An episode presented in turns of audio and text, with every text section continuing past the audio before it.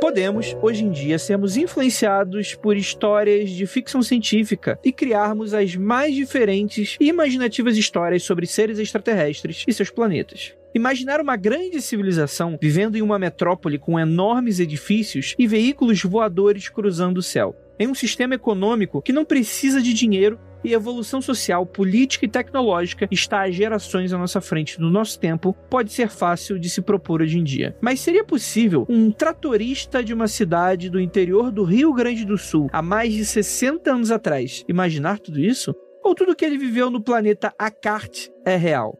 Essa é a história da abdução de Arthur Berlet. E a gente vai comentar mais sobre ele e a sua história muito mirabolante logo depois dos recadinhos e a gente já volta. Não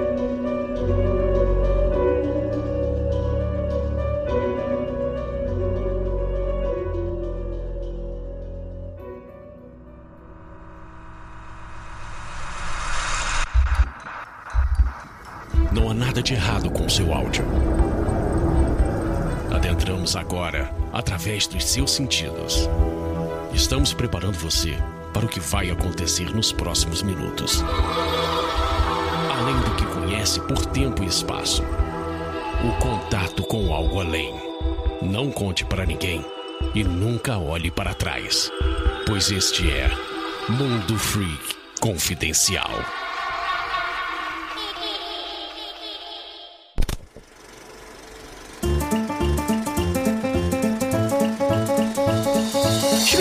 Área de recadinhos do seu, do meu, do nosso Mundo Freak Confidencial. Prometo que vai ser bem rapidinho. Ah, e aí, gente, tudo bem com vocês? Galera, tem muitas novidades pra vocês, inclusive novidades que eu não vou poder falar ainda. Então, enfim, eu não posso falar, então não sei nem porque eu tô falando, mas ok. Gostaria muito de agradecer a sua paciência, a sua audiência e já queria deixar registrado que esse episódio, ó, ficou um chuchuzinho e vai alegrar muito a quinta-feira de vocês. Então, antes de mais nada, vamos agradecer aí a Grande Rota, que está com a viagem, a proposta de viagem com a gente, a nossa Freak Trip pra cidade de Quixadá. Que, galera, é uma região... Cara, você vê as fotos, coloca, para o que você tá fazendo agora, você que tá no ônibus, você ouvinte. Você que tá lavando louça. Você que tá lavando louça, talvez não dê agora nesse momento. Mas você que tá aí, tá, tá naquele momento fazendo aquele, aquele cocôzinho remunerado, você pega o seu celular, você vai fazer o seguinte: você coloca no Google Imagens e coloca Quixadá. Eu não preciso falar mais nada. Eu não preciso falar nada. Aí o que você vai fazer? Você vai entrar no agranderota.com.br, agranderota.com.br barra Mundo Freak 2022. Tudo junto. Só isso você precisa. É claro que caso você não queira voltar para escutar novamente, você pode acessar o nosso link lá no nosso site, no post desse episódio, mundofreak.com.br. Vai lá, acessa o último episódio e vai estar o link aí pra você, beleza? E galera, vai ser muita aventura, muita aventura. Dá uma conversada com a galera da Grande Rota. Vai lá que eles estão prontinhos pra negociar com você, te falar sobre os detalhes, tirar qualquer dúvida. É uma galera de confiança, já fez bastante coisa com vários influenciadores. Realmente é uma galera super responsável que vai cuidar com muito carinho com a nossa viagem. Não seria isso se não se a gente não estivesse falando, de verdade mesmo. A gente só fecha qualquer tipo de coisa com gente séria e com qualidade e responsabilidade, tá bom, gente? E aí, galera, vocês que são fãs de True Crime, Criminologia Aniquiladores de Família. Vocês gostaram? Cinco episódiozinhos, aquele formato fechadinho. Vocês já sabem, vocês podem ir agora no Spotify, no feed, vocês vão encontrar todos os cinco episódios. Ou vocês podem apenas digitar Aniquiladores de Família no feed de qualquer agregador, vocês também acham. É muito bacana. Vocês gostaram mesmo? Então, ó, tem um desafio que tá rolando, que é o seguinte: pra galera que nos ajuda financeiramente, aqueles 5 reais por mês, se a gente juntar 700 apoiadores, 700 apoiadores, lá no Apoia-se, apoia.se barra confidencial, eu prometo que confirmo agora. Agora não, porque já tá gravado e. Enfim, a gente. A gravar recado é igual viajar no tempo, tá? Eu tô no passado agora, vocês estão no futuro. Mas no recadinho seguinte, a gente bater 700 pessoas, eu prometo pra vocês que eu vou confirmar o Criminologia temporada 2. E ó, não vou falar nada, porque não fechou nada. Não vou confirmar nada que não tá fechado. Pode nunca acontecer. Pode acontecer, mas daqui a 10 anos, né? A gente pode acelerar esse processo. A gente pode acontecer semana que não, semana que vem não dá pra acontecer, mas... Enfim, eu vou confirmar a existência da produção de uma segunda temporada caso a gente bata 700 apoiadores. Isso é, é um grande desafio, porque galera, afinal de contas, o Mundo Free Confidencial que você está escutando agora é exclusivo do Spotify, nossa casinha querida, mas os nossos outros projetos, eles são independentes, a gente faz porque a gente gosta a gente ama fazer isso. A gente gosta de vocês, a gente quer entregar essa qualidade maravilhosa e a gente gosta demais desse carinho que vocês dão em forma do apoio. É claro que caso você não consiga apoiar, a gente agradece mesmo assim a sua audiência, o seu comentário, o seu retweet, porque a gente sabe que vocês são muito bacana com a gente e a gente não tem um quê para reclamar de vocês. Então é isso, também siga a gente nas nossas redes sociais, arroba Mundo Freak ou arroba Mundo Underline Freak. E agora, anúncios de quarentena. Anúncios de quarentena. Galera, eu vou falar de um cara que é muito incrível, amigo nosso, o Daniel Lameira. Para quem não sabe, ele é pica demais. Esse cara é massa, um super profissional, engajado, com ideias à frente. E essa mensagem é para você que curte o universo dos livros e da literatura. Se você entrar no site agora, vidadolivro.com.br, você vai descobrir um curso incrível para você que quer entrar no mercado literário, seja por qual porta for. Então bora lá. Daniel, ele é editor, diretor criativo e consultor de mercado editorial, é um dos fundadores da editora Antofágica e está há muito tempo, há uns sete anos à frente, a direção editorial da Aleph, além de ter passado por casas como a Intrínseca, Novo Século, Leia, Finac, Livraria da Vila. Ele foi vencedor do prêmio Rising Star de 2015, teve apoio da Feira do Livro de Frankfurt em parceria com a Snell e a Publish News, figura do livro Sem Nomes da edição no Brasil como um dos editores do futuro e em 2015 criou o curso Vida do Livro, que é esse que eu vim falar agora para vocês, que já formou mais de mil alunos. Então, galera, o Daniel Lameira, ele tem esse curso que você. É literalmente isso, você vai descobrir a vida do livro. E o curso A Vida do Livro é um curso voltado para quem quer atuar no mercado editorial, para aqueles que querem se inserir no meio, e ainda para autores que desejam entender melhor essas engrenagens editoriais. Às vezes, até para se autopublicar, ou para entender, por mais que já tenha uma editora, por exemplo, para entender mais ou menos como é que funciona, né? Mais detalhadamente, né? Quando você submete o livro. Então, o curso é, também é útil para profissionais que queiram construir suas próprias editoras projetos relacionados, criar conteúdo sobre livros, ou então você pode ser apenas um apaixonado pela literatura e quer entender como é que funciona. Então a vida do livro vai te levar a conhecer desde o momento do livro sendo recebido, de como é que funciona as escolhas criativas, o momento de edição, o momento de revisão, as questões de gráfica. É um curso muito completinho para você que quer entender como é que funciona por dentro do mercado literário. Claro, né? Tem uns detalhes aqui a colar mais e que você pode descobrir aí no, no site lá da vidadolivro.com.br, vida do livro.com.br. E, cara, tenho certeza que vocês vão gostar. O Daniel é um cara super massa, super profissional, super de confiança e a gente indica demais o trabalho deles. Inclusive, Daniel, um beijo para você. Vamos conversar sobre parceria e sobre projetos quando você tiver um tempinho, a gente tomar um cafezinho. Então é isso, gente. Bora ser abduzido? ah, então é isso, gente. Cada história que a gente lê aqui no Mundo Freak, galera, que olha. Será que vocês vão acreditar no nosso queridíssimo Arthur, brasileiríssimo aí? Brasil! É do Brasil! O abduzido aí desde muito tempo, década de 60. Vocês vão conhecer mais a história desse cara maravilhoso agora no Mundo Freak. Então, bora lá! Longos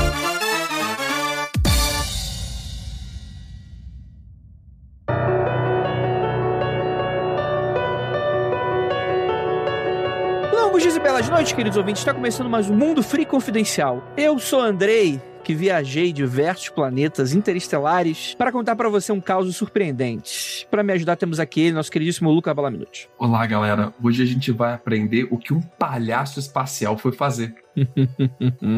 e temos aqui nossa queridíssima Jay. Olá, pessoal, boa noite. Eu vou falar uma coisa que eu tenho inveja do nosso protagonista de hoje aqui. Sabe por quê? Porque ele era tratorista e eu, como pessoa pequena, sempre quis dirigir um trator como profissão. Imagina, véi. Quando a gente é homem e fala uma coisa dessas, por costume, a gente fala que é porque a gente quer corrigir alguma coisa. No teu caso, acho que não seria isso, né, Jay? Não, uma vez minha mãe perguntou: Ai, quando você crescer, você quer dirigir que tipo de carro? E eu, um trator. Então, obviamente, já tava ruim desde lá, né? Exatamente, exatamente. E temos aqui uma convidada, pela primeira vez aqui no Mundo Freak, nossa queridíssima Joyce. Tudo bem, Joyce? Tudo bom, gente. Oiê, boa noite. E tô pronta aqui. Não consegui fazer minha maquiagem radioativa como queria para entrar no tema, mas Estamos pronta para falar. Aí sim, aí sim. Tá vendo, Jay? A Jay teve a primeira maquiagem radioativa no primeiro episódio. Aí agora tá assim, tá, tá largada. Não tem uma, uma dedicaçãozinha, né? Tá largada. Não, agora só venho de pijama. Por é, serviço. Só vem gravar de pijama.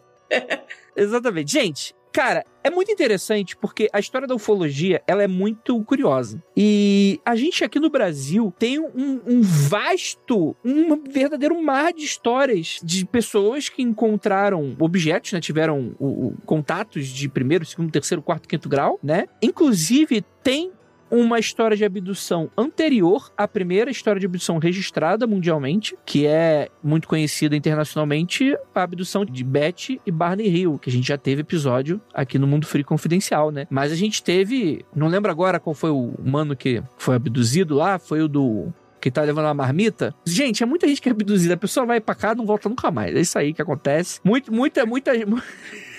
Muitos pais brasileiros somem de abdução.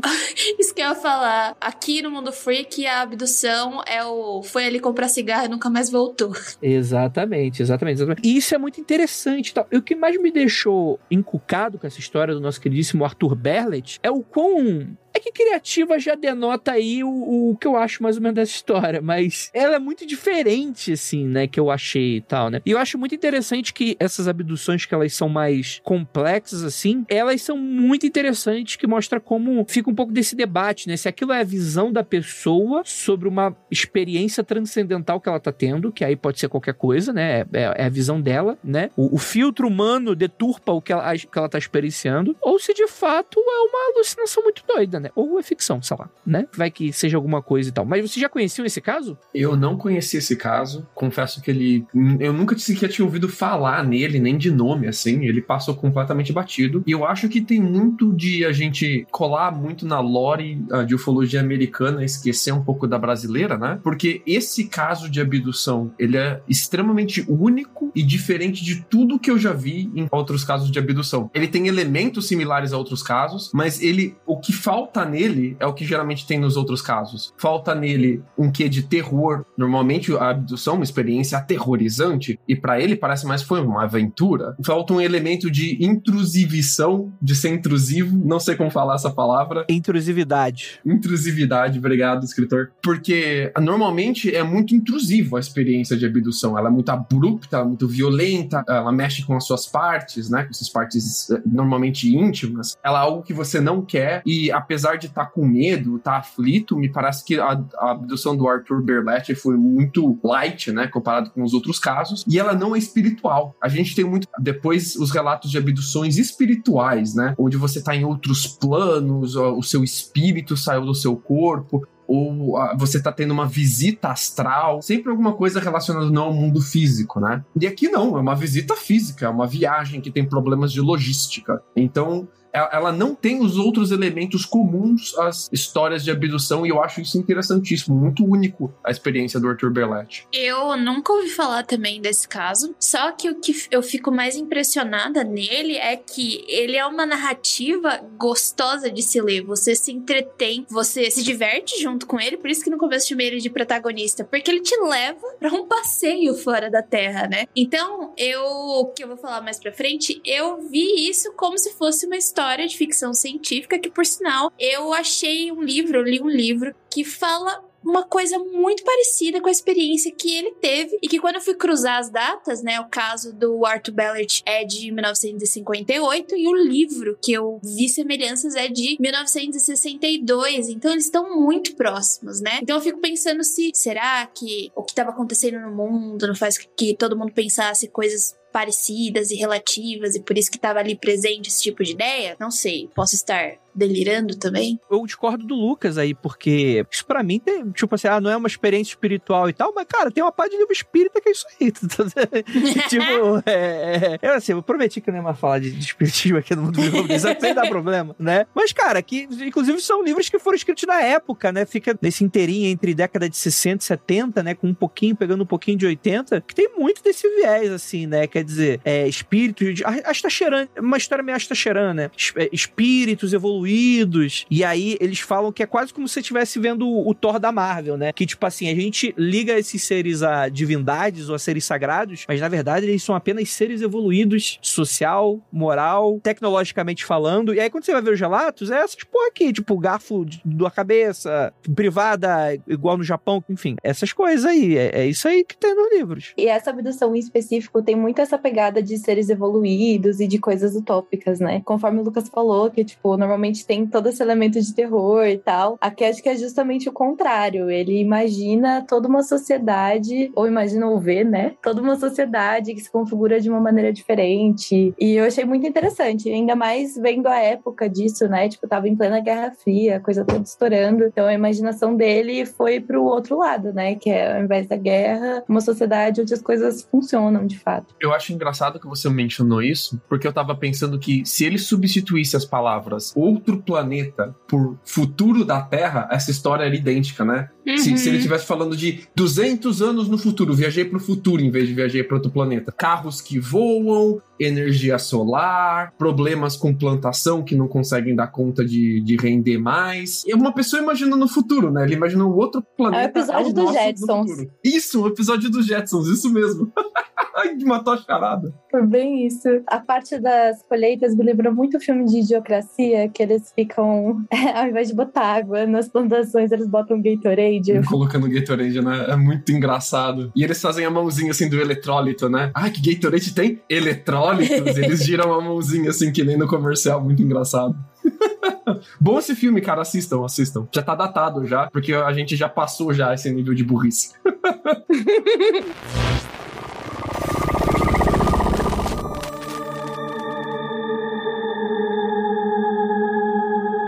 A história começa da seguinte maneira: a gente tem o Arthur, né, que ele queria ser fotógrafo, mas acabou que não deu muito certo, né? E ele já tinha trabalhado como tratorista, né, que é o famoso tratorista é um motorista de trator, né? É, eu não tenho certeza se você tem que ter uma carteira de motorista especial para trator. Precisa. Não sei se na época precisa, mas. É, então. Daí você faz lá o. Como é o nome do. Autoescola de trator. E você ganha sua carteira e você trabalha explicitamente ou com colheitadeiras, né? Ou com. fazendo transporte de mercadorias para esses lugares de galpões e etc. Então eu acho que ele trabalhava para isso mesmo. Hoje em dia você pode usar a CNH de categoria B para ser tratorista. Você não precisa de uma carteira de tratorista específica mais. Isso passou acho que em 2016, 2017. É recente, né? É, é o de recente. caminhão. O B é caminhão, não é isso?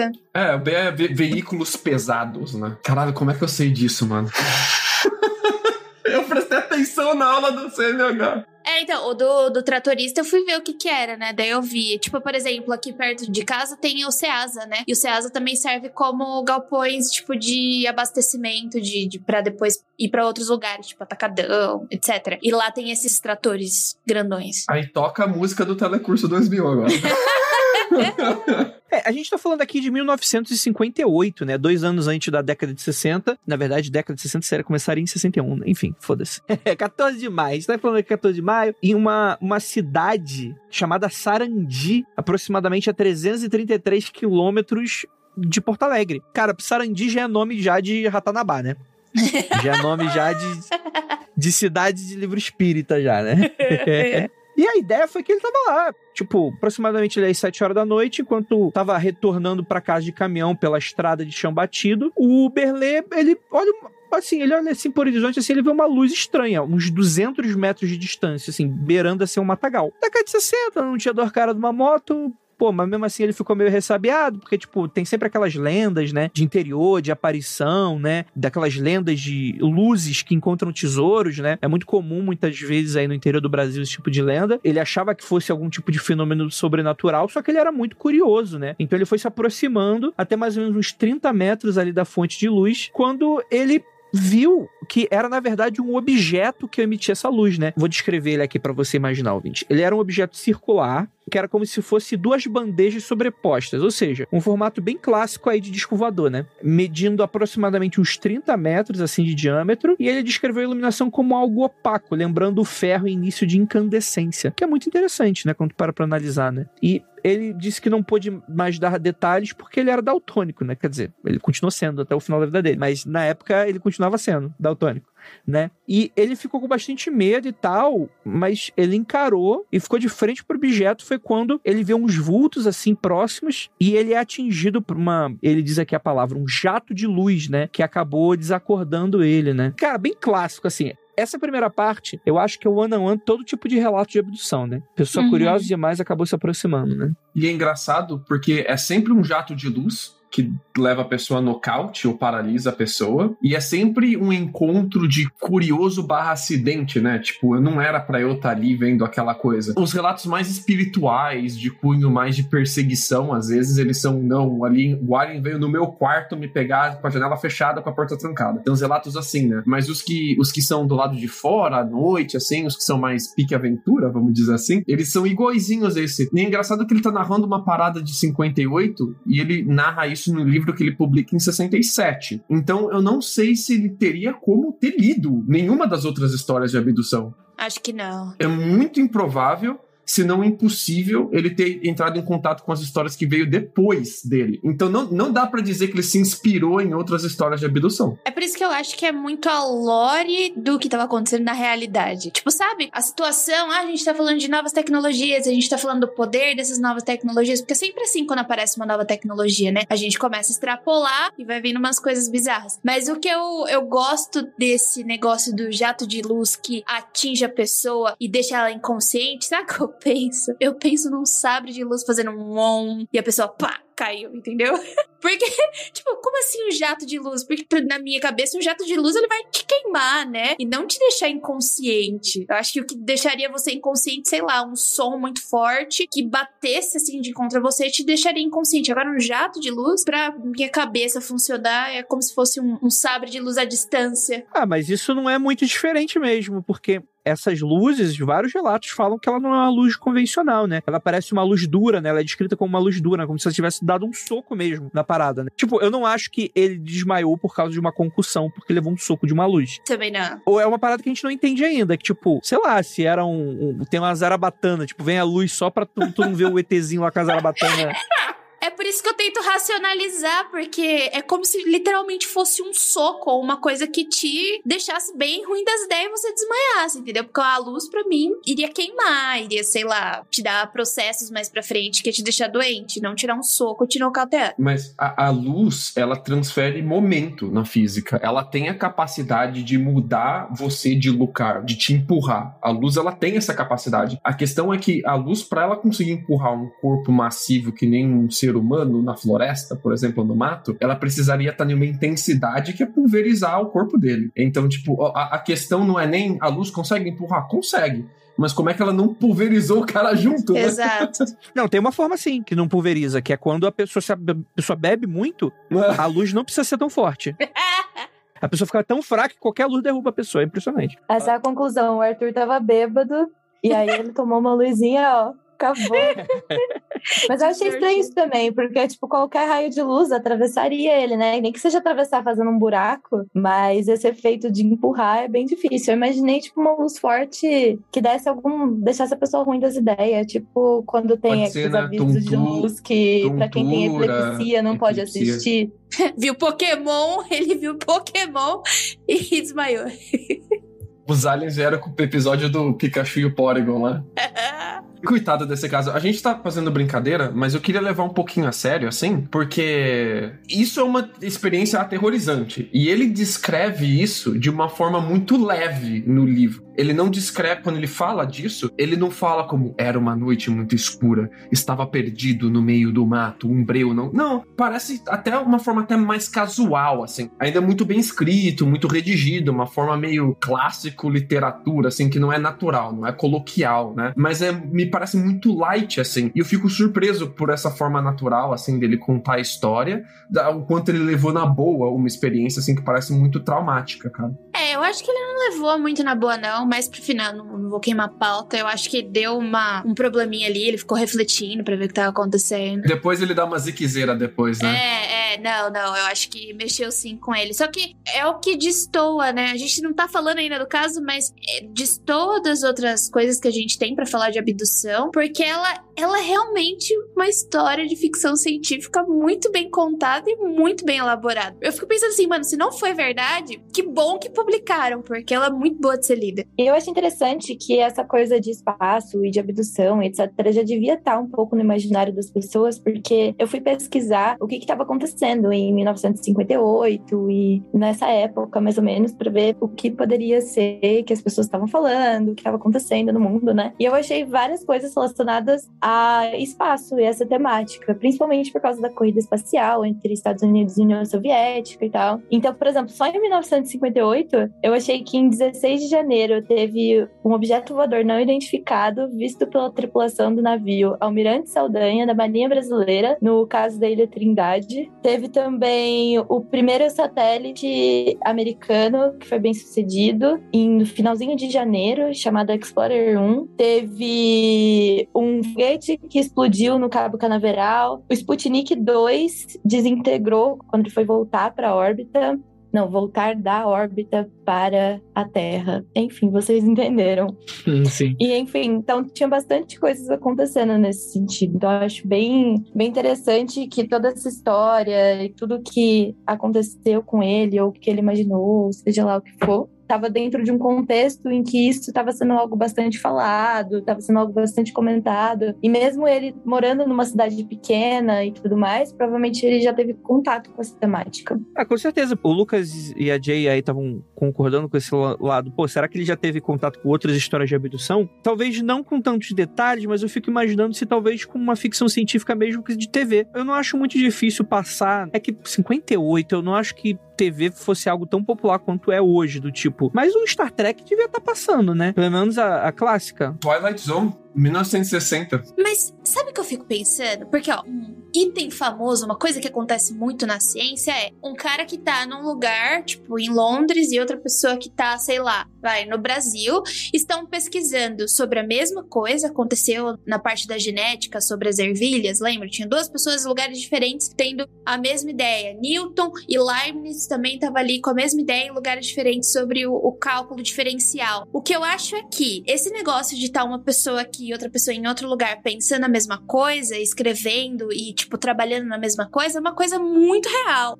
Então, o livro que eu achei que é nada famoso, que é Uma Dobra no Tempo, da Marilyn Enlow, que é de 62, ela escreveu, acho que na década de 50, 58. Acho que ela foi muito rejeitada. Acho não, ela foi muito rejeitada e não foi publicado logo o livro. E a descrição dele, da cidadezinha para onde ele vai, é igualzinha ao planeta Camazotes que ela descreve. E ela tava ali, ela tava nos Estados Unidos, ela é americana, e ela, no livro dela, ela faz tantas abstrações que ela chega muito próximo da teoria das cordas, que só foi estudada de fato e fincada, olha, bater o martelo, lá pra década de 70, entendeu? Final de 60, década de 70. Então eu acho que isso é uma coisa que acontece na humanidade mesmo. Como se as ideias pertencessem ao zeitgeist, não a uma isso, pessoa, não a um indivíduo, né? Isso é a biblioteca cástica. Os esotéricos estavam certos. A gente fez o download astral. Só de Twilight Zone, eu não lembro todos os episódios de Alienígena do Twilight Zone, tá? Mas que eu consigo lembrar de cabeça, que são clássicos. The Monsters Are Due on Maple Street é um clássico. The Invaders é um clássico. Mr. Jingle é um clássico. E To Serve Man. Isso de lembrando de cabeça, assim. Todos antes de 1961, eu acho. Mais ou menos ali 60, 61. Você já tem episódios que incluem aliens, invasão, abdução. A diferença é o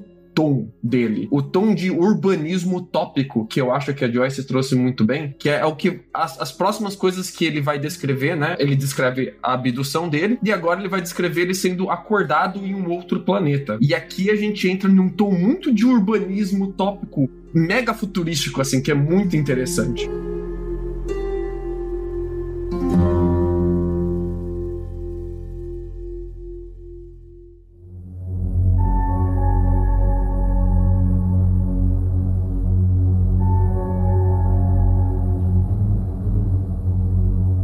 Que tá. Jay, o que, que aconteceria se você acordasse depois de tomar uma garrafa de cerveja dentro de um OVNI? O que, que aconteceria com você? Qual seria essa primeira reação? Mas eles teriam me oferecido antes? Tipo, já teria contato com eles? Ah, não, né?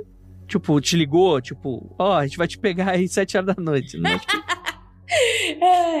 Ai, eu ia ficar meio bolada. Principalmente porque esses alienígenas aí que ele descreve, eles são grandes, né? Eu acho que eu só conseguiria tancar um alienígena se ele fosse um Grey, que pelo menos é do mesmo tamanho, entendeu? Se fosse mais alto que eu, eu acho que não ia rolar. Eu provavelmente ia desmaiar. Mas qualquer ser do universo é mais alto que você também, né? Isso aí Menos é- os Greys, porque a gente é parente, tá bom?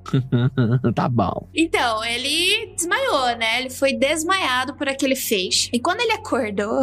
E é legal, né? De novo, vamos trazer que ele não tá tão amedrontado, porque ele acordou amarrado numa cama de hospital. Ele tava com os braços e as pernas presas nessa cama de hospital em uma sala que tinha cantos arredondados. Então, ele ali percebeu que tinha algumas pessoas, entre aspas, passando em volta dele e eles estavam tentando chamar atenção pra se comunicar, só que não deram muito bola pra ele não, né? Então depois de algum tempinho, essas pessoas, elas se aproximaram dele, desamarraram ele, fizeram gestos por Berlê para que ele fosse ali até uma espécie de porta que abriu automaticamente e levou ele para um, um lance de escadas, ele é bem específico, um lance de escadas de quatro degraus, até uma outra sala menorzinha e revelou logo de cara uma cidade que assim, ele nunca tinha visto, nem mesmo em filmes. Então, quando Berlê ele saiu, ele sentiu uma diferença de peso. Então ele tá ali se sentindo mais leve e tava meio tonto, né? Porque ele desmaiou e acordou numa cama de hospital. Essas pessoas que estavam ali em volta dele ajudaram ele, dois seres em específico, que eram muito parecidos com humanos e eles estavam vestidos com uma espécie de macacão, só que o tecido era bem grosso e de uma cor clara. Então, o Berlê, no livro dele, ele vai descrever os prédios, né, desse local que ele tá vendo. E eles pareciam resplandecer. Ou seja, parecia que era feito de um metal bem polido que refletia toda a iluminação. Só que não parecia que era a iluminação de um sol que tava refletindo. Parecia que vinha do próprio prédio. Então, no chão, por entre esses prédios, tinham calçadas onde muitas pessoas estavam ali andando, né? Enquanto no céu tinha veículos que estavam voando, se deslocando. Berlê, então, ele foi conduzido até um quarto onde as paredes de forma, de novo, estavam forradas por um material semelhante a esse tecido grosso que eles vestiam, que as pessoas dali vestiam, e tinha uma cama e ali tinha uma mesa fixada na parede e uma pia com uma torneira que estava jorrando água constantemente. Deixaram ele ali sozinho naquele cativeiro, brincadeira, naquele quarto, porque parece, né? Com certeza. É, o jeito que ele descreve não parece aterrorizante, mas assim, se você for levar em consideração, é meio esquisito. Ele não sabia quanto tempo ele ia ficar ali, né? E nem quanto tempo tinha se passado, desde que ele tinha visto aquela luz, né? Ele tava com fome e também tava com sede, e ele aproveitou para beber daquela água que tava jorrando ali da torneira. Quando ele bebeu, ele se sentiu bem mais leve e que aquela água não saciava a sede dele o suficiente, né? Então ele foi ali, deitou na cama, pensando: Ah, meu Deus, vamos, pra, pra passar o trauma, eu vou pensar que essa cama tá na minha casa, né? Que meus familiares estão por aqui e que vou jogar pra fora todo esse medo que eu tô sentindo de nunca mais voltar pra minha casa. Depois de um tempinho, três seres entraram no quarto e eles tinham uma aparência mais feminina e traziam uma bandeja com tampa. Dentro dessa bandeja, que era dividida em quatro partes, cada um tinha um alimento diferente. O primeiro era uma espécie de carne, o outro era um alimento com uma textura viscosa, que nem uma gelatina, e o outro tinha uma consistência de pão farelento e a quarto compartimento tinha um tipo de caldo, né? Junto com a bandeja, e daí a gente vai colocar essas imagens aí nos links, tinha um talher que era diferentão, né? Ele consistia num garfo com uma colher no mesmo talher. Pelas texturas e os cheiros diferentes, o Barley, ele comeu só a carne e a textura era muito parecida com a carne, com um sabor bem assim, diferente, e também comeu o pão. Então, ele disse que o aroma dos outros dois alimentos não era muito da hora, não. Eu, particularmente, não gosto de gelatina. Gelatina tem uma textura muito esquisita e eu não curto. Então, entendo 100% o Belê não ter curtido. Nossa, eu fiquei em total desespero nessa parte, porque a hora que ele descreveu tudo que tinha, a primeira coisa que eu pensei foi não come a carne.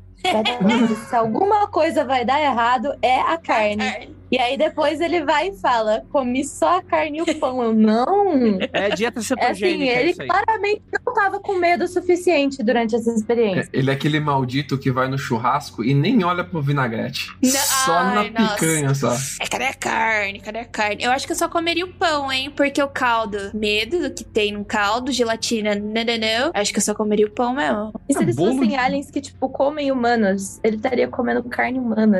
Ou que comem os próprios aliens, já pensou? Eles são canibais. Sem condições, sem condições. Teria deixado a carne. Mandou mal aí, Arthur. Bolo de fubá, canjica, gelatina de caixinha e carne de capivara. É o que esse cara comeu. Certeza. Eu acho que aqui a gente pode pincelar alguns detalhes muito interessantes. Primeiro, ele falar de sentir uma diferença de peso, e tem horas que ele narra essa diferença de peso no livro dele como não sendo provindas da água. A própria água que sai da torneira, ele narra como sendo contínua, ela não abre e fecha, né? ela continua passando pela torneira, e como se ela fosse quase gasosa, uma água muito leve, que, que não cai de duro para baixo, uma água que meio que se espalha. E dá um, uma noção interessante interessante de pensar em um planeta com uma gravidade menor, onde as coisas são muito mais leves, né? Perto de um. muito mais perto de uma zero gravidade, por exemplo. E eu acho interessante ele pensar nisso, porque se você tá em um planeta diferente, é muito difícil que seja um planeta com a mesma gravidade que o nosso, exatamente. Então, ou você vai se sentir mais pesado ou mais leve. Ele pensou nisso, muito maneiro. É, sabe o que, que me lembra? Quem assistiu The Expanse sabe que eles conseguiram colonizar um planeta não, que é o Ceres. E eles têm que usar uma botinha que simula a gravidade da Terra para poder fixar no chão. Porque senão eles vão ficar ali flutuando. Mano, o cara já tava falando de The Expanse, ó, há muito tempo. Se eu sou o Arthur, eu saio saltitando que nem, que nem gazela. Um viado, uma gazela feliz, porque eu tô muito leve. Yeah!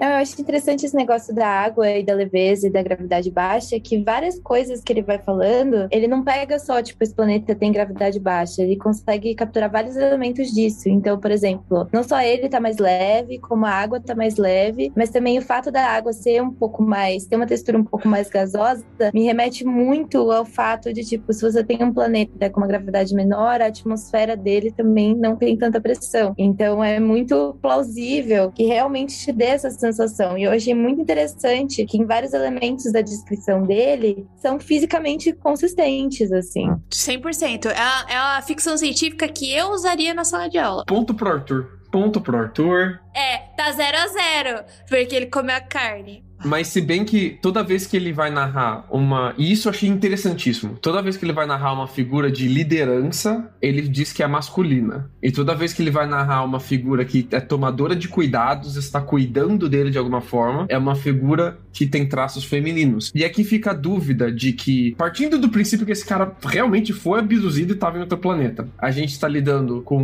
uma civilização que tem uma divisão estereotipada tal qual o planeta Terra tem como os gêneros, ou é o Arthur com a visão limitada de terráqueo olhando para um cuidador e falando: não, esse daqui é um cuidador, então tem, tem que ser mulher. Talvez não sejam mulheres, talvez não tenha gênero. É ele que imprimiu isso naquela coisa que ele viu, né? Ele viu um líder e falou: não, é líder, tem que ser homem. Mas eu acho que você já comentou isso em outros episódios sobre como a nossa, o nosso cérebro, quando vê coisas muito diferentes, ele tenta trazer para coisas que a gente já conhece para poder racionalizar o que tá acontecendo com ele, né? Porque, pô, foi, tomou um soco de luz e agora tá em outro planeta, ele vai precisar racionalizar de algum jeito, né? Eu, de novo, vou citar a Octavia Butler aqui, com o livro Despertar, que fala sobre uma raça alienígena que vai resgatar a Terra e ela aborda muito bem sobre isso, porque, como são alienígenas que são muito diferentes do que os seres humanos já viram, precisa de uma época, uma, um tempo de adaptação para o cérebro humano poder captar que, que eles não são uma ameaça, que eles você pode se interagir interagir com ele sem se sentir ameaçado, mas isso demora um tempo, precisa ser adaptado. Então, acho isso muito interessante também do relato dele. E, e outra coisa que é muito consistente no relato dele é o fato de que durante todo esse processo que estão desamarrando ele da cama, tomando cuidado com ele e tal, ele tá tentando se comunicar o tempo inteiro. Ele é poliglota, então tá tentando falar várias línguas e ninguém tá dando bola para ele. Até o momento que uma pessoa, uma pessoa depois entende ele. Então é uma parada que faz muito sentido, né? Porque as outras histórias de abdução normalmente dão uma solução sci-fi para o problema da língua. Então tem um equipamento de tradução automática, ou o alien se comunica através da telepatia. Normalmente tem alguma desses elementos de solução sci-fi para comunicação. Ele não dá essa solução. Ele fala: "Não, até aqui ninguém tava me entendendo mesmo". E aparentemente ninguém tava nem interessado em entender, né, pelo que ele descreve. As pessoas passavam reto por ele e tal, tipo, foi acho que só uma pessoa ou algumas assim que passaram e olharam e sequer, tipo, prestaram atenção nele. Mas ele tem uma solução sagaz para isso. Eu adorei a solução dele. Achei muito interessante. Conta para nós. Ele não era interessante para esse pessoal. Eles não estavam interessados em seres humanos, eles estavam interessados em outra coisa que condiz com a agricultura, né? Então, com a situação do planeta deles, eles estavam precisando melhorar. É aquela história da batata, né? O que aconteceu é que o, o alimento principal deles, que era uma espécie de trigo, não era bom o suficiente, não tinha uma textura suficiente, pelo que eu entendi também não tinha um valor nutricional bom, e que eles viram lá na Terra que eles tinham trigo, que o trigo é top. E eu me lembrei da história da batata. A batata inglesa, na verdade, era a batata que tinha lá na Inglaterra e que era uma comida venenosa, era um, um alimento venenoso. Então, o que, que eles fizeram? Que isso é feito desde sempre pelos povos originários. Eles começaram a cruzar vários tipos de, de espécies para poder chegar numa espécie que é consumível e que seja de valor nutricional bom. Se você for ver a história do milho, da banana, da própria batata, principalmente aqui na América Latina, existem vários desses cruzamentos, né? E lá eles fizeram isso porque não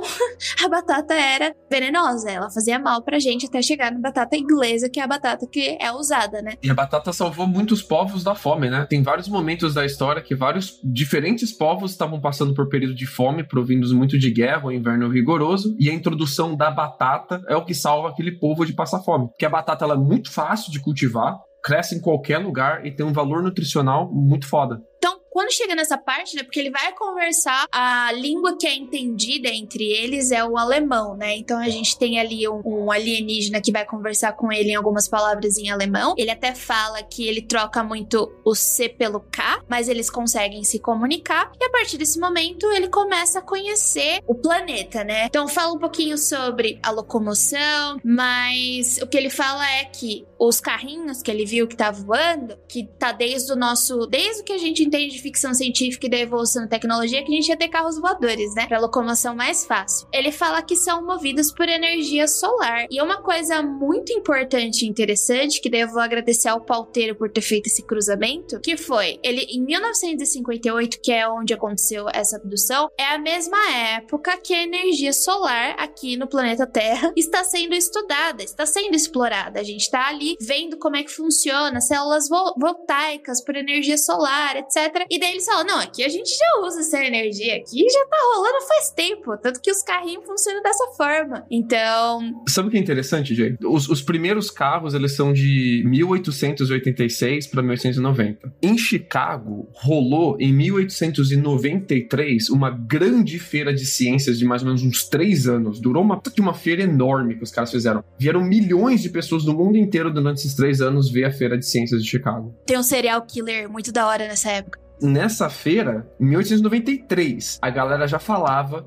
de um futuro com carros voadores. Isso é antes de 1900. Isso, 1900. É muito antigo. A gente vai ter carro voador? Nem por um caralho. Mas enfim. É... É muito caro, é muito caro. Mas muito legal. Muito... olha só, tá vendo? É que assim, ele faz uma mistura que é muito legal de você cruzar com o que tava acontecendo na época, com a história da ficção científica. Sério, é uma história muito, muito, muito legal. Se não for verdade, que bom que foi publicado. Daí, tá, daí ele conhece, né, essa parte, é, os carros voadores, explica sobre os carros voadores, daí explica um pouco sobre economia, passa um pouco sobre economia, passa um pouco sobre como eles tratam dinheiro. Ele flerta um pouquinho com religião, né? Porque quando vai falar do povo de. de eu, eu chamo o povo de Camazotes porque é, é, o planeta lá do livro. O povo daquele planeta, ele fala que, tipo, eles são um povo de Deus. Eles são muito semelhantes aos, aos seres humanos, mas eles são um povo de Deus. Quando eu li isso, eu falei assim, ih, lá vem, ó. Lembra daquela história do cara que foi abduzido e invocou Jesus? E, e os alienígenas saíram correndo com medo? Pois é. Palavra do Senhor tem poder, tá bom? Eu fiquei com pouco de medo. Só que daí ele parou por aí, então foi ótimo. É engraçado que essa menção à religião acontece uma vez só no livro inteiro, mas ele achou importantíssimo destacar isso. É um diálogo entre ele e o anfitrião que tá mostrando o planeta para ele, e ele pergunta se naquele planeta eles acreditam em Deus. E ele passa um momento assim de tensão, né? Porque o anfitrião ele parece que ele tá fica meio puto com ele, ou ele pelo menos ah, entra na defensiva e fala: "Como assim vocês não acreditam em Deus na Terra?" E ele até indaga se o Arthur acreditava que o Deus da Terra e o Deus do planeta deles fossem deuses diferentes. Ele fala: "Não, lógico que não é deuses diferentes. O mesmo Deus colocou a gente aqui e ali". E a conversa acaba muito rápido. Eles trocam de assunto muito rápido, porque parece que nessa sociedade altamente desenvolvida falar de religião ainda é tabu, pelo jeito. Ou então não é tabu, é tipo, eles já ultrapassaram, sabe? É, chega desse assunto. O que eu achei interessante é no momento que ele sai de- desse cativeiro dele, né? Nesse apartamento onde ele tá, é um apartamento, ele tá num prédio mesmo. Ele descreve o que a gente consideraria como uma cidade futurística. Sabe uma cidade retrofuturística? Aquela imagem de cidade futurística que a galera de 1960 e 70 teria? É aquele filme lá da menina do cabelo laranja que tem o Bruce Willis? Isso, esse mesmo. Ah, quinto elemento. Isso! Estética Doctor Who, assim, basicamente. Isso. Tudo que ele boa. fala me lembra muito Doctor Who. As cidades são grandes polos metropolitanos, elas são cidades que se parecem muito com cidades grandes americanas e cidades grandes brasileiras, cidades grandes das Américas, né? Só que muito maiores. Os prédios são de metal, muito polido, os carros estão voando. É muito uma imagem de uma cidade futurística, mas muito semelhante ao que a gente tem aqui, né? É muito a pouca diferença. É só. E se a gente desse um upgrade, um tapa na cidade de hoje em dia? E me lembrou um pouco dos movimentos urbanistas de 1960, que tinha muito movimento urbanista relacionado ao design, né? E o design que ele descreve varandas, né? Alicerces, onde você pousaria o seu carro voador na frente do seu apartamento, no vigésimo andar, né? Me lembra muito desses designs urbanistas de 1960, 1970, mais conceituais, assim, né? A forma com que ele, ele descreve a falta de arestas, a falta de ângulos retos serem todos arredondados, né? Me remete muito esse design retrofuturística da década, década de 60, assim. Cara, esse cara era muito estudado. Esse cara não era só um tratorista. Não, nem por um caralho que ele era um tratorista. Ele É era um tratorista, mas ele era muito estudado. muito mais. É, não, tipo, nada contra os tratoristas. Só que, tipo, ele desenhava também muito bem, né, gente? Os desenhos que ele faz, eu não sei desenhar boneco palito, entendeu? Não sei desenhar. Ele desenha muito bem e ele externaliza muito bem o que ele quer mostrar, né? Não só pelas palavras, como também por desenho. E ele era fotógrafo, né? É, Foi interessante o Lucas ter trazido essa parte de, tipo, arte, porque ele já estava envolvido com arte. Então, alguma coisa ali ele já sabia também dos movimentos, eu acho. Total, e se você olha, tipo, toda a imagem arquitetônica que ele pinta faz muito sentido, porque uma das cidades que ele descreve, que seria a cidade maior lá, chamada Arcoque, ele descreve como tendo mais de 90 milhões de habitantes. E acho muito interessante que ele casa isso com o fato de que as cidades elas são todas muito cheias de prédio, que não era a realidade da época. Então eu achei muito legal, é como se ele tivesse previsto essa coisa que a gente vê hoje em dia da verticalização da cidade Sim. justamente para caber tanta gente. E é o tipo de coisa que é, quando a gente fala sobre o futuro hoje, é um pensamento muito defasado, né? Que é algo que acaba se tornando insustentável a, a longo prazo, cidades tão grandes. Tipo assim, você pode sempre meter a desculpa de que, ah, não, tecnologias avançadas e coisas nesse sentido. Que Não, hoje a gente fala em descentralização, sustentabilidade localizada, né? A gente não fala mais em Perfeito. grandes metrópoles, né? Sim, sim, sim. É, é seria um, não, São Paulo de- tem 20 milhões e não funciona. Imagina 90. Simplesmente não funciona. não funciona. Não, mas aí Debuga São Paulo, porra. Mas aí o problema é que tem o paulista, né? Que é, se fosse carioca seria muito pior, né? Já tem acabado essa cidade, com toda certeza. Só piora a situação. A situação não melhora, não melhora. Eu vi um- uma galera reclamando que a ponte Rio-Niterói não tinha maneiras de você fazer o retorno no Eu meio vi. da ponte. Se você entra na ponte Rio-Niterói, você é fadado a entrar em Niterói. E a galera dizendo que não tinha volta, que uma vez que você tá em Niterói, um posto de, da- do governo vem e te dá uma identidade nova, te dá uma família nova, um trabalho novo. E a galera de Niterói falando, não, cara, não é que a gente tá preso em Niterói, a gente não quer voltar pro Rio, é por isso que não tem retorno. Você chegou em Niterói, você fica aqui, que tá tudo bem.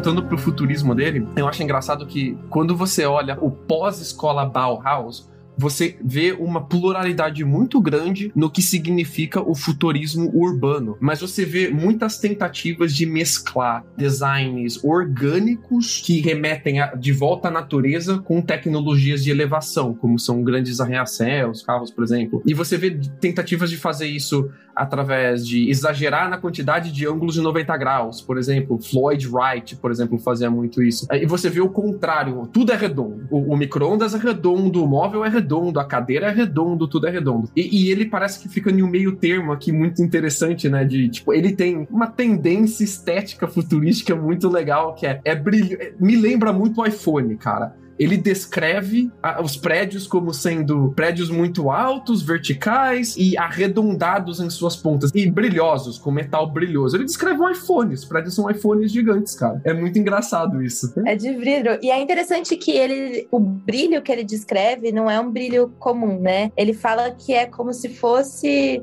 um ferro aquecido para algumas coisas e para outras coisas ele fala que é como se fosse um metal que reflete a luz, só que a luz sem ser vinda de uma reflexão, como se ele mesmo produzisse, que é algo muito difícil de você imaginar, assim, como se você visse o brilho, mas acho que a diferença visualmente seria que você não veria as coisas espelhadas e tal, como é atualmente. E existe toda uma preocupação estética mesmo. Você falou bastante desse negócio de misturar o orgânico, né, Lucas? Isso me lembrou muito ele ter falado que as paredes eram todas cobertas com uma espécie de tecido de papel de parede. E isso é, me traz muito essa questão do orgânico e tudo mais, além do fato da parede já ser arredondada. A matriz energética ser luz solar, né? O mais orgânico que você pode ser é ser como uma planta, fazer fotossíntese no seu carro, né? Sua matriz energética do sol.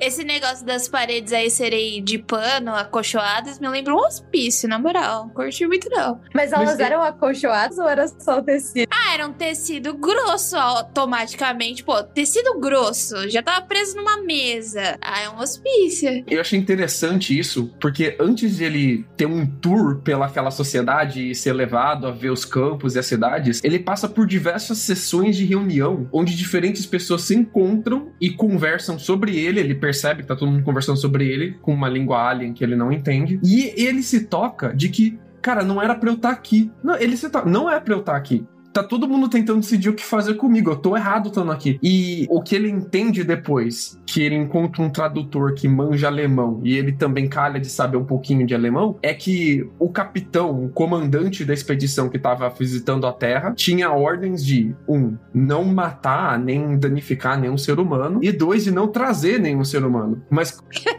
como eles sem, que, sem querer nocautearam ele, não saber o que fazer com ele. Falei, caraca, o que a gente faz com o Arthur? Leva pra casa, leva pra casa. Isso aí é mó historinha. Isso aí parece história, tipo, saca, morreu na praia afogamento? Tipo, alguém queria muito um petzinho e ia meter o Oxen na rua. Podemos ficar? Foi isso que rolou. Foi isso que rolou. Pior que essa foi a minha primeira impressão, porque no começo são duas pessoas que ficam cuidando dele o tempo inteiro. Então ele fala, tipo, são dois vultos que eu vi antes da luz vir e eu apagar. Depois, a hora que ele acorda, vem dois vultos também. Depois, a hora que ele é levado para a primeira sala, também são duas pessoas. E ele descreve como sendo sempre as mesmas. A primeira é. coisa que eu pensei foi casal de alien que é um pet. Adotei. E, e, mais que isso, normalmente as histórias de abdução, elas são propositais. A pessoa aparece para você porque ou você é o escolhido de alguma forma, ou elas querem te estudar. Elas estão aqui com o objetivo de te pegar para te estudar. Ele é um acidente. E por ele ser um acidente, ele claramente não tá em nenhum tipo de prisão. Ele não sai do apartamento onde ele tá por medo, porque depois que ele é desamarrado, fica livre para ir e vir, mas ele não sabe para onde ir nem para onde vir, então ele fica ali. E ele também não tá em nenhum tipo de hospital. Não, não parece que é um lugar próprio para tomar tomar conta de, de, enfermos ou nada desse tipo, né? Então, me parece que, tipo, sei lá, o departamento de agricultura do governo tá com uma espécie de, de extraterrestre estranha que não era pra estar. Tá, e os caras tão com maior cara de, meu Deus, quando o prefeito descobrir isso, a gente tá ferrado. E eles estão tentando decidir. Será que ele tava na área 51 daquele planeta? Gente, por isso que eu achei uma solução muito legal. Das soluções que a gente tem para isso, né? Que tipo, ah, por que, que levaram a gente? Ah, é, vai ser estudado. Ah, a gente precisa entender o organismo humano. Não, foi tipo, mano, não era pra você estar aqui. Me lembra muito aquela história do OVNI de Kera, que as criancinhas japonesas encontram um OVNI e elas levam para casa e deixam o OVNI na sala, que não sabe o que fazer com o OVNI. E aqui é a mesma coisa, vocês acharam um brasileiro, um terráqueo brasileiro, falou, caraca, tu calhou que esse terráqueo... E o que, que a gente faz? A gente não pode sair contando para ninguém, provavelmente a gente vai ser punido por isso, né? Ele fala que o comandante da missão foi, foi punido a ficar um ano trabalhando em uma mina. tipo, é o gulag da, desse planeta. Mandaram ele pro gulag, mandaram ele pra Sibéria. Então a galera ficou tipo, a gente não pode dar pinta que esse cara tá aqui, não pode meter ele no hospital, não pode meter ele numa cadeia, vai ficando no apartamento da galera. E depois disso, ele fica no apartamento do, entre aspas, o anfitrião, né? Parece que alguém ali mais de idade, mais de experiência, mais senior, adota ele por um tempo e ele fica na casa de, dessa pessoa, com a esposa e com os filhos dessa pessoa ali na casa dele, cara. Tipo, eles estão realmente, tipo, escondendo o pet alienígena em casa. É a história do ET, do extraterrestre, do Spielberg. Tipo, os caras estão escondendo o ET em casa. É a mesma história. É a mesma história. Nossa, se eu tivesse uma experiência alienígena, espero que seja como essa. Nada traumatizante, foi tranquilaça. Foi, ele ainda levaram ele pra passear. Eu acho essa coisa uma das coisas mais fantásticas. E chegam uma hora, assim, vou dar um spoilerzinho pequeno, mas aí falam: Ó, oh, você pode pode ir embora agora, mas se você não quiser ir embora agora, você pode ficar mais dois, três dias para dar um tour pelo planeta. Você quer? ok. Deus. Ele aceitou, tá claro. Né? Ele fica até com um pouquinho de medo, né? Tipo, ai meu Deus, será que eu nunca vou voltar pra minha casa? Cara, eu queria muito dar, um, dar uma lupa numa questão aqui, que é o seguinte. Lendo a pauta, eu já tive uma ideia, assim, mas é muito interessante. Quando a gente tá falando sobre abdução alienígena, é natural você ter muitas vezes pessoas interessadas, ufólogos, etc e tal, que, pô, vão pedir pro cara desenhar como é que foram os encontros, etc e tal. Faz parte meio que dos registros e tal. Só que, assim, todos os desenhos são bem merdas. Bem merdas, assim. Tipo, e são muito ruins. Tipo, dá pra ver que é um adulto que fez, mas é um adulto com... que claramente não avançou muito além da infância no desenho aqui. É, dá pra ver que opinião sobre desenhista depende muito de quem vê o desenho, né? A Jay falou que os desenhos dele eram muito bons e pro André eles são muito merda. Mano, eu acho desenho de livro didático de, de mecânica, sabe? Não, não, eu não tô falando isso. Eu tô falando justamente fazendo esse elogio. O desenho dele é um desenho de um cara que, tipo assim, fez design, fez desenho industrial. Eu fico imaginando, eu acho que é um erro a gente ligar esse cara que, por exemplo, você fala, pô, 300 quilômetros da capital que o cara morava, o cara era tratorista, mas queria ser fotógrafo e tal. Mano, esse cara ele, pra década de 60, ele era um cara instruído. Ele não era a imagem de um caipira, como algum ouvinte pode estar achando aí, do tipo, como tem diversos, do tipo, porra, o ET vem e sequestra sempre um caipira e tal. Tipo, não é bem a parada. Dá para ver que o cara tem acesso a informações não convencionais de um grande interior, vamos colocar assim, né? O que dá a entender que talvez de fato ele possa ter sim tido algum, algum contato. Se, porra, o cara o cara era poliglota. Algum contato com o exterior ele tinha. No mínimo, ele assinava a Barça. Ele tinha os 16 volumes da Barça de 1960 na casa dele. e ele também é interessante, eu reparei muito no desenho que ele fez do prédio, que esse cara manja muito de perspectiva, assim. Luz Se você olha, estão todas. É, exatamente. Tipo, tá tudo certinho dentro de uma perspectiva. Você vê que ele deve ter feito o grid lá, bonitinho. As sombras são todas no sentido certo. Até as rachuras estão todas no, no sentido que você aprende a fazer quando você está aprendendo a desenhar e tal. Então é muito possível que ele tenha algum tipo de instrução desse jeito, até voltando no que a gente estava falando agora há pouco, sobre toda a questão arquitetônica, né, do que ele descreve, que é bem consistente, assim. E aí seja algo que ele reparou lá, ou é, que a mente dele surgiu, ele com certeza já tinha um olho para esse tipo de coisa. Eu acho que ele tinha dois olhos. Você não sabe. Quem sabe de um terceiro? Brincadeira. Daltônico e caolho. Aí é foda. Coitado, cara. Coitado. Então ele, ele, tinha os dois, porque ele enxergou as perspectivas do lugar. Se ele tivesse um só, não, não ia rolar. É, então, e tem umas diferenças entre Akart e. e a, como é que a gente vai? Akart. Eckhart e a Terra, né? É, Eckhart. A Cork, né, que era o brother que tava lá com ele, o, o brother que tava lá com ele, né? O brother! começou a explicar, né, que um ano acartiano tem 353 dias, com exceção de um deles. A cada seis anos tem 352 dias. Aí o cara, não, aí eu matei aquela lorota. Isso aí, é, é um negócio tão específico quando eu li essa parte, eu falei assim: ok, como é que você passa mais de uma semana em outro planeta e daí tu me vem que um, um ano acardiano é 676 dias? Eu ia falar assim: ah, galera, não lembra? É isso. Não é possível. E, e, ele dá uma derrapada aqui, né? Porque ele diz que ele não viu a noite naquele planeta, né? E depois ele não explica isso. Ele fala da conversão de quantos dias da Terra se equivale a um dia arcatiano e quantas horas em Acarte vale uma hora na Terra e tal. Ele faz essas conversões pra gente. 7 horas e 40 minutos da Terra é uma hora em Acarte. Beleza. Mas ele não explica o porquê ele só viu a luz. Mas eu explico o porquê ele não viu a noite. Vai, uh! Lucas! Go, go, go! Não é comum planetas fazerem que nem a Terra, que giram em torno deles mesmos, no sentido de que a gente desconfia de que isso é, descende do fato de uma formação planetária muito violenta. Por exemplo, a Terra muito provavelmente se chocou com um corpo muito grande, provavelmente mais ou menos do tamanho de Marte, quando ela estava ainda se formando, e os destroços dessa formação formaram a Lua depois, e a Terra é o, é o bolão que sobrou disso, né? E a Terra, ela gira em torno dela mesma muito por causa desse impacto. Então, quando você tem uma formação planetária muito violenta, você espera que tenha algum tipo de rotação. E, inclusive, o seu eixo, ele, ele é inclinado, né? Também por causa desse impacto. E é provável que a Carte seja que para o Sol deles, para a estrela deles, tal qual a Lua é pra gente. Um lado do, do planeta fica fixo olhando para o sol o tempo inteiro e o outro lado fica escuro o tempo inteiro, o que inutiliza metade do planeta para você fazer plantação ao céu aberto, plantação ao ar livre, assim, né? E, e, se você quer ter um planeta muito populoso, com cidades de 90 milhões de pessoas, por exemplo, você realmente vai precisar de um tipo de grão que seja muito nutritivo, mais que o dobro de nutritivo do que os da Terra, porque você não tem metade da Terra em questão de luz, né? Então, mas esse, você tá falando de tipo um sistema planetário que não seja o sistema solar, né? Só que daí é o problema que eu tenho com essa história. Porque ele disse que, tipo, a viagem toda foi aproximadamente 65 milhões de quilômetros. E 65 milhões de quilômetros é mais ou menos ali em Marte, entendeu? Então. Ele erra um pouco nas conversões que ele faz, inclusive nas conversões de dia, hora e minuto ali que ele dá da, da Terra pra Carte, elas não batem muito bem. Então, tipo, tudo bem. O cara não manjava de conversão de unidade astronômica, beleza. Ah, mas pô, se fosse um planeta anão no cinturão de Órion, ia ser muito da hora. Ainda fosse, ia ser maneiro. Pô, será que não era um asteroide, alguma coisa assim, planeta não? Porque a gente tem os planetas anões ali no, no cinturão. Já tava empolgada, mas daí eu falei assim, putz, não, acho que ele nem pensou nisso. Aqui a gente tem... 65 milhões foi decepcionante. É, foi, né?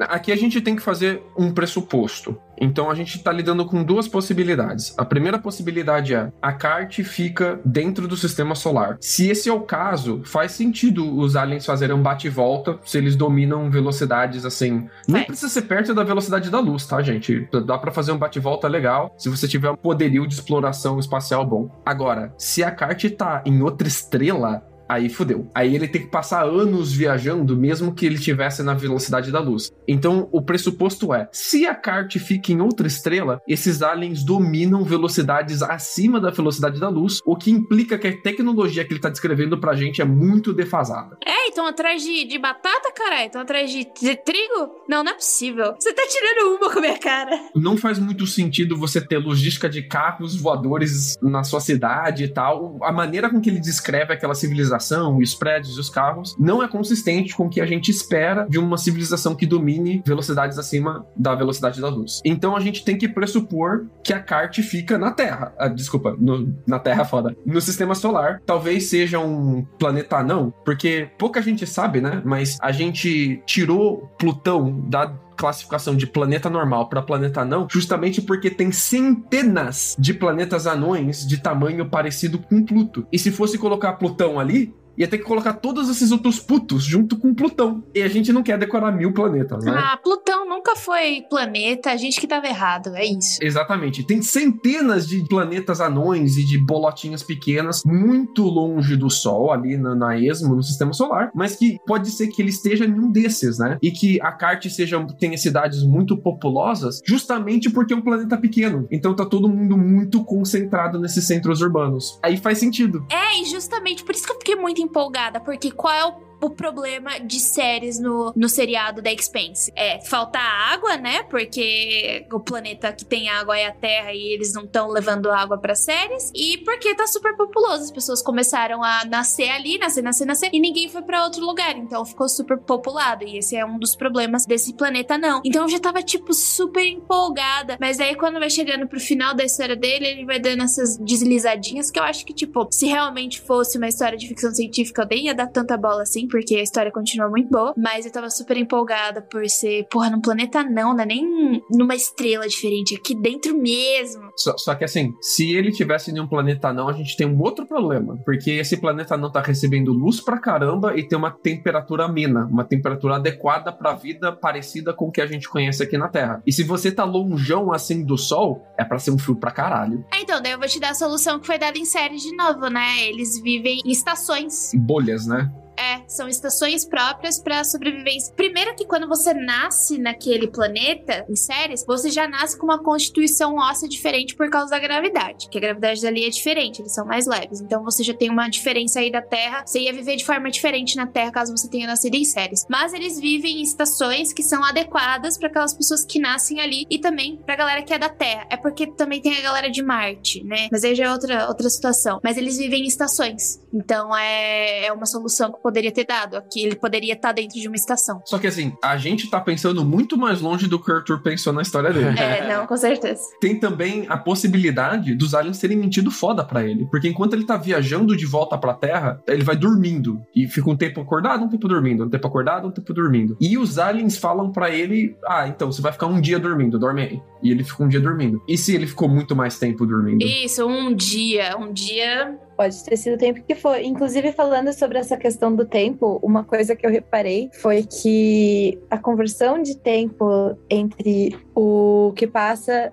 em Akate e o que passaria na Terra é inconsistente, porque de acordo com a relatividade, o tempo ele passa mais devagar quanto maior a gravidade. Então, é. o tempo teria que passar mais devagar no planeta que fosse mais pesado. Que é a Terra. Exatamente. Então, tá certo, tá consistente, porque a Terra ela é mais pesada, então o tempo passa mais devagar na Terra, então passa mais tempo em Akarte do que passa tempo na Terra. Mas tá certo. Tá mais, passa mais tempo em Akarte quando você está em Akarte para as pessoas que ficaram na Terra. Tá certo. Só que assim, tem também a questão da, da relatividade enquanto ele faz a viagem, né? Porque se ele tá acelerando em velocidades muito perto da velocidade da luz, o tempo vai passar devagar para ele mesmo. Então fica muito difícil medir a distância da Terra para Akarte baseado só no tempo de viagem, porque a gente não sabe qual que é a velocidade que ele tava e qual que é o efeito rela, relavi... Relativístico. Thank you. Eu fiz uma Tem. conta muito, muito porca aqui, e sem considerar a relatividade nem nada, é, se eles viajassem a 1% da velocidade da luz e fosse realmente os 65 milhões de quilômetros, seriam 6 horas de viagem. Só que isso desconsiderando a Ah. relatividade, claro.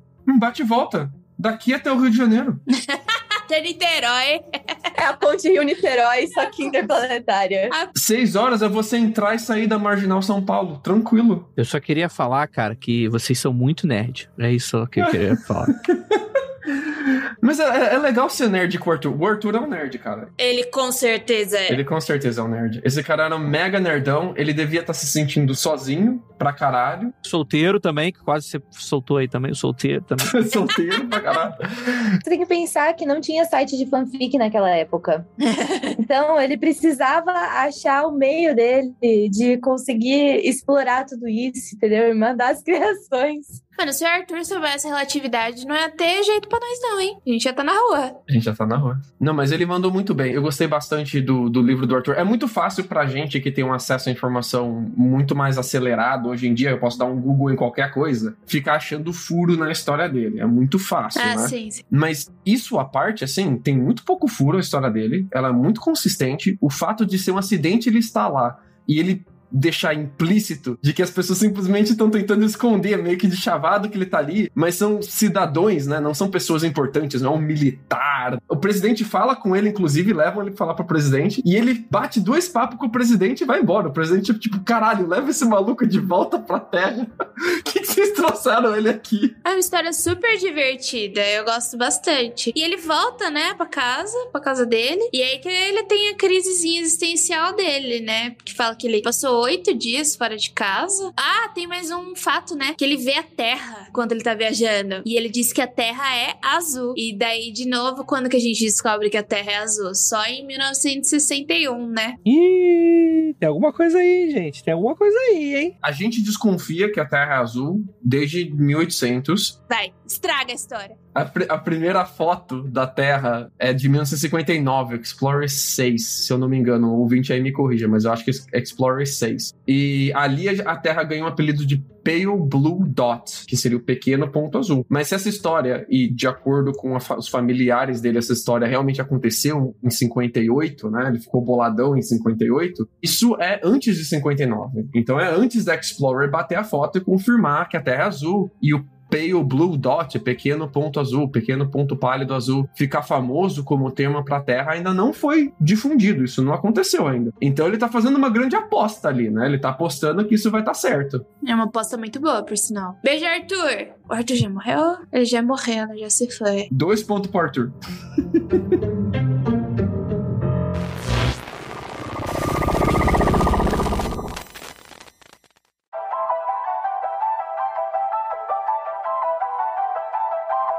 volta pra Terra, né? E daí ele tem aquela crise existencial dele que ele fica pensando. É, ele é deixado ali pelos arcartianos a 18 quilômetros da casa dele, volta para casa e para ir para lidar com tudo isso que aconteceu com ele, uma espécie de luto da viagem que ele fez, ele vai lá e escreve o livro dele, né? Que é Os Discos Voadores da Utopia à Realidade, que foi lançado em 67, dá pra achar na internet. Então, caso você se interesse. Facinho de achar. Digita aí o nome do livro PDF que você acha. A gente não incentiva a pirataria, tá, gente? Mas é, eu acho que essa crise existencial que ele teve, não só pela experiência que ele teve, né? Mas tem que pensar que o lugar que ele foi e todas as coisas que ele viu eram extremamente utópicas. E ele vai e volta pra Terra, em plena Guerra Fria. Que tristeza, Brasilzão, véio. assim. Tristeza.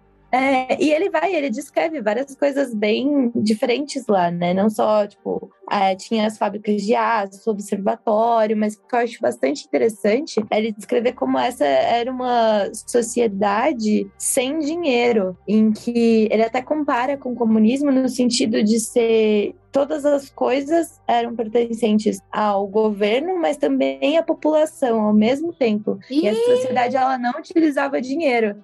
E aí ele fica falando sobre isso, tipo, em vários momentos, ao mesmo tempo que ele fala muito dos costumes e ele pinta várias outras coisas assim que claramente são utópicas na visão dele, como por exemplo, a hora que ele vai para casa do moço lá que era a maior autoridade, que ele faz Do a descrição moço, super de uma desculpa. família margarina. Do moço. É, é uma descrição de uma família de comercial de margarina mesmo. A esposa que faz a cozinha, os criancinhas que estão brincando na sala. E é muito engraçado porque ele tá lá com esse cara, que é essa autoridade, e aí aparece a mulher dele numa TV, os dois conversam, mas ele não sabe que é a esposa, né? E aí o cara fala: Não, essa daí é minha esposa. Ele tá, tipo, basicamente fazendo uma ligação de Zoom lá em 1958.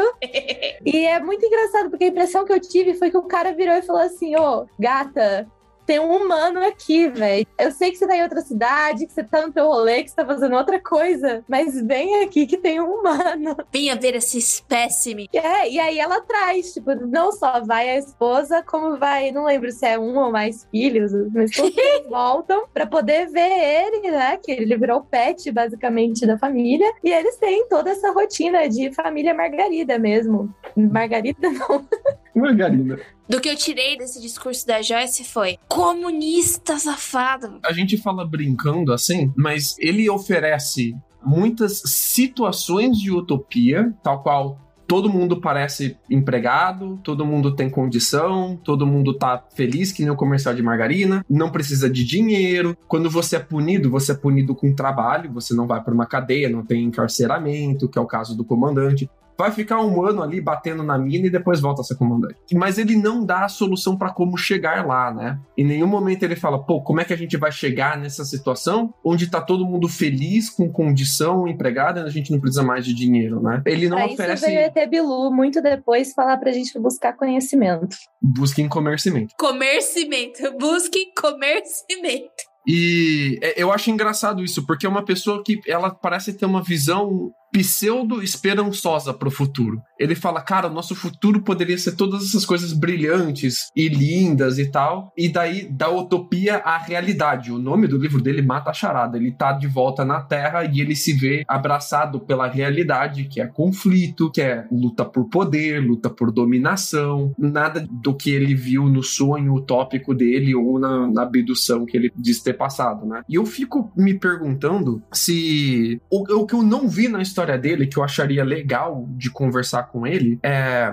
como eles chegaram nessa utopia, né? Quais que são as soluções que eles encontraram, comportamentais mesmo, de impedir as pessoas de, por exemplo, se não precisa de dinheiro, se eu tenho tudo que eu preciso, eu não tenho incentivo para produzir nada, eu vou ficar em casa largado, foda-se. Então como é que eles counteram isso? Como é que eles lidam com isso? É culturalmente? É fomentando conhecimento? Como é que eles fizeram isso, né? Eu queria muito ver soluções ah, comportamentais dele, eu queria muito ver soluções tecnológicas para ele. Ele não dá soluções tecnológicas, né? Ele só fala ah, o carro voa e energia solar, foda-se. O prédio é grande e é brilhoso. A mina de aço é um aço diferente, já era, né? Eu queria um pouco mais disso dele que eu não vi. Fica aí para as próximas uh, abduções que ele vai ter, né? O Lucas exigindo paper de comportamento.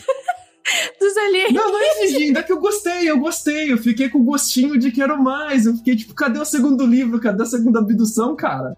Essa é a abdução que I want to believe? É uma das histórias que eu falei assim, putz, eu queria muito acreditar, porque ela é muito da hora. Queria muito que fosse verdade. Mas já em 1960 você vê alguém preocupado com a decadência da produção de comida. Ele fala, velho. Muito interessante, muito interessante. Chegar uma hora que vai não ter mais espaço para plantar comida, vai cair a cadeia de produção alimentícia e é isso. E aí, o que a gente vai fazer? Vai em outro planeta buscar trigo? Você pode ver essa solução de ir em outro planeta buscar trigo como sendo uma não uma paródia, mas talvez uma solução absurdutista, como uma crítica, né? Ele tá dizendo pra gente, cara, a gente não tem como em Plutão buscar trigo. E aí a gente vai fazer o que para isso, né? Uhum. E eu gosto que ele não dá uma solução malthusiana. Ele não chega e fala, não, tem que matar metade da população, tem que matar as pessoas, ou tem que matar deficiente, ou tem que impedir as pessoas de ter filho. Ele não dá nenhuma dessas soluções bizarras malthusianas, né? Ele dá uma, uma solução científica no sentido exploratória. Temos que explorar a biologia, temos que explorar conhecimento, temos aí, Tebilu,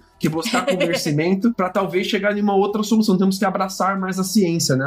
É uma pseudo-solução científica, assim, né? Arthur, nós te amamos. É isso, time Arthur. Arthur já morreu, tá, gente? Mas os filhos e os sobrinhos deles continuam propagando as histórias do pai, né? Porque ele contava a história de que ele foi abduzido pro, pros filhos. Então, ainda continua vivo. Acho que a filha dele vira e mexe toca no assunto. Vi algumas reportagens dela. Eu só achei muito desnecessário a colher garfo, cara. Tipo, por que você tem um talher que é um garfo fazendo uma dobra de 90 graus no meio do garfo ter uma colher, mano? Não conhece o Spork? Ele tá experimentando.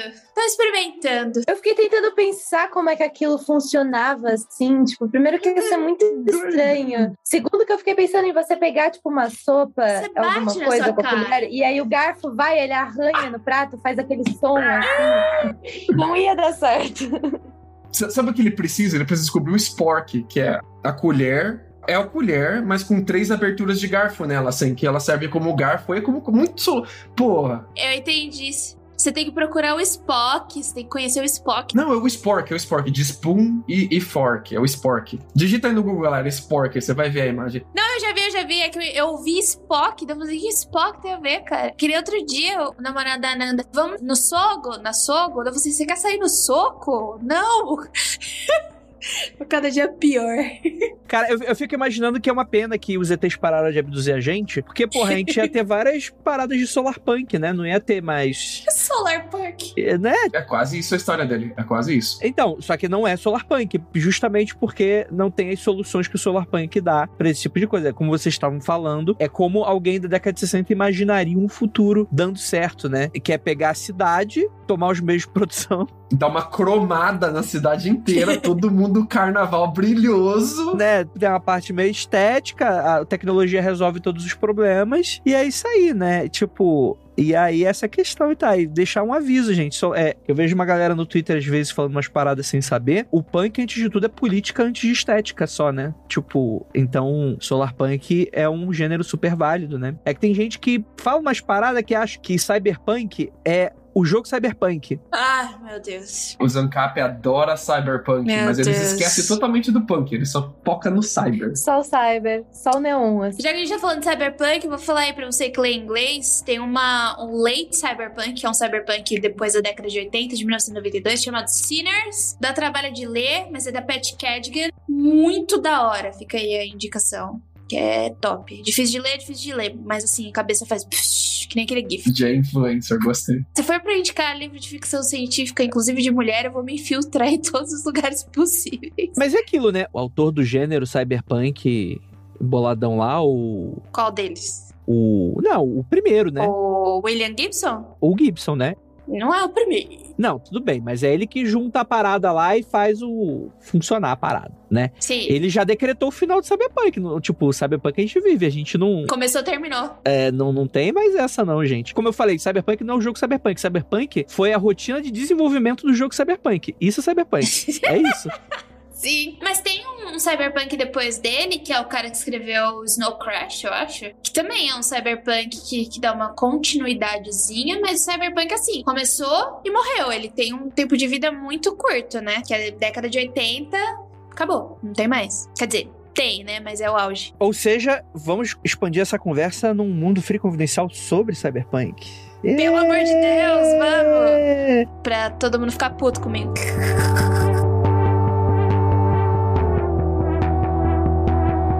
Gente, é isso, né? A gente comentou aqui a pequena jornada, aventura de Arthur Berlet. O que você acha? Conta pra gente nas nossas redes sociais. É isso. Gostaria de agradecer a presença aí da Joyce. Você quer deixar a mensagem final, fazer um jabá de alguma coisa que você esteja fazendo, o pessoal te encontra? Um momentinho é seu aí pra falar um pouquinho. Nossa, eu não pensei em nada pra falar, não. Mas foi super gostoso estar aqui, gente. Vocês são os amores. Muito obrigada. Ah, pra você falar isso porque não convive com a gente. Foi a Joy que me apresentou o Mundo Freak, gente. A Joy é a percusseira. Eu só tô aqui por causa da Joy. A Joy, ouve esse negócio aí. Ah, é?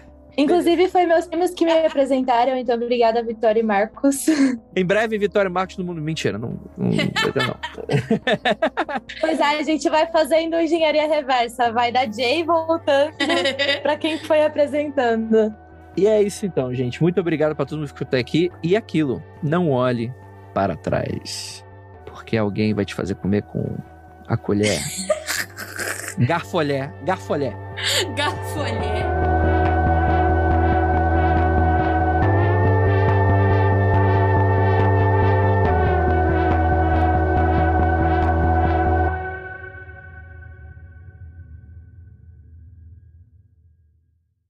mundofreak.com.br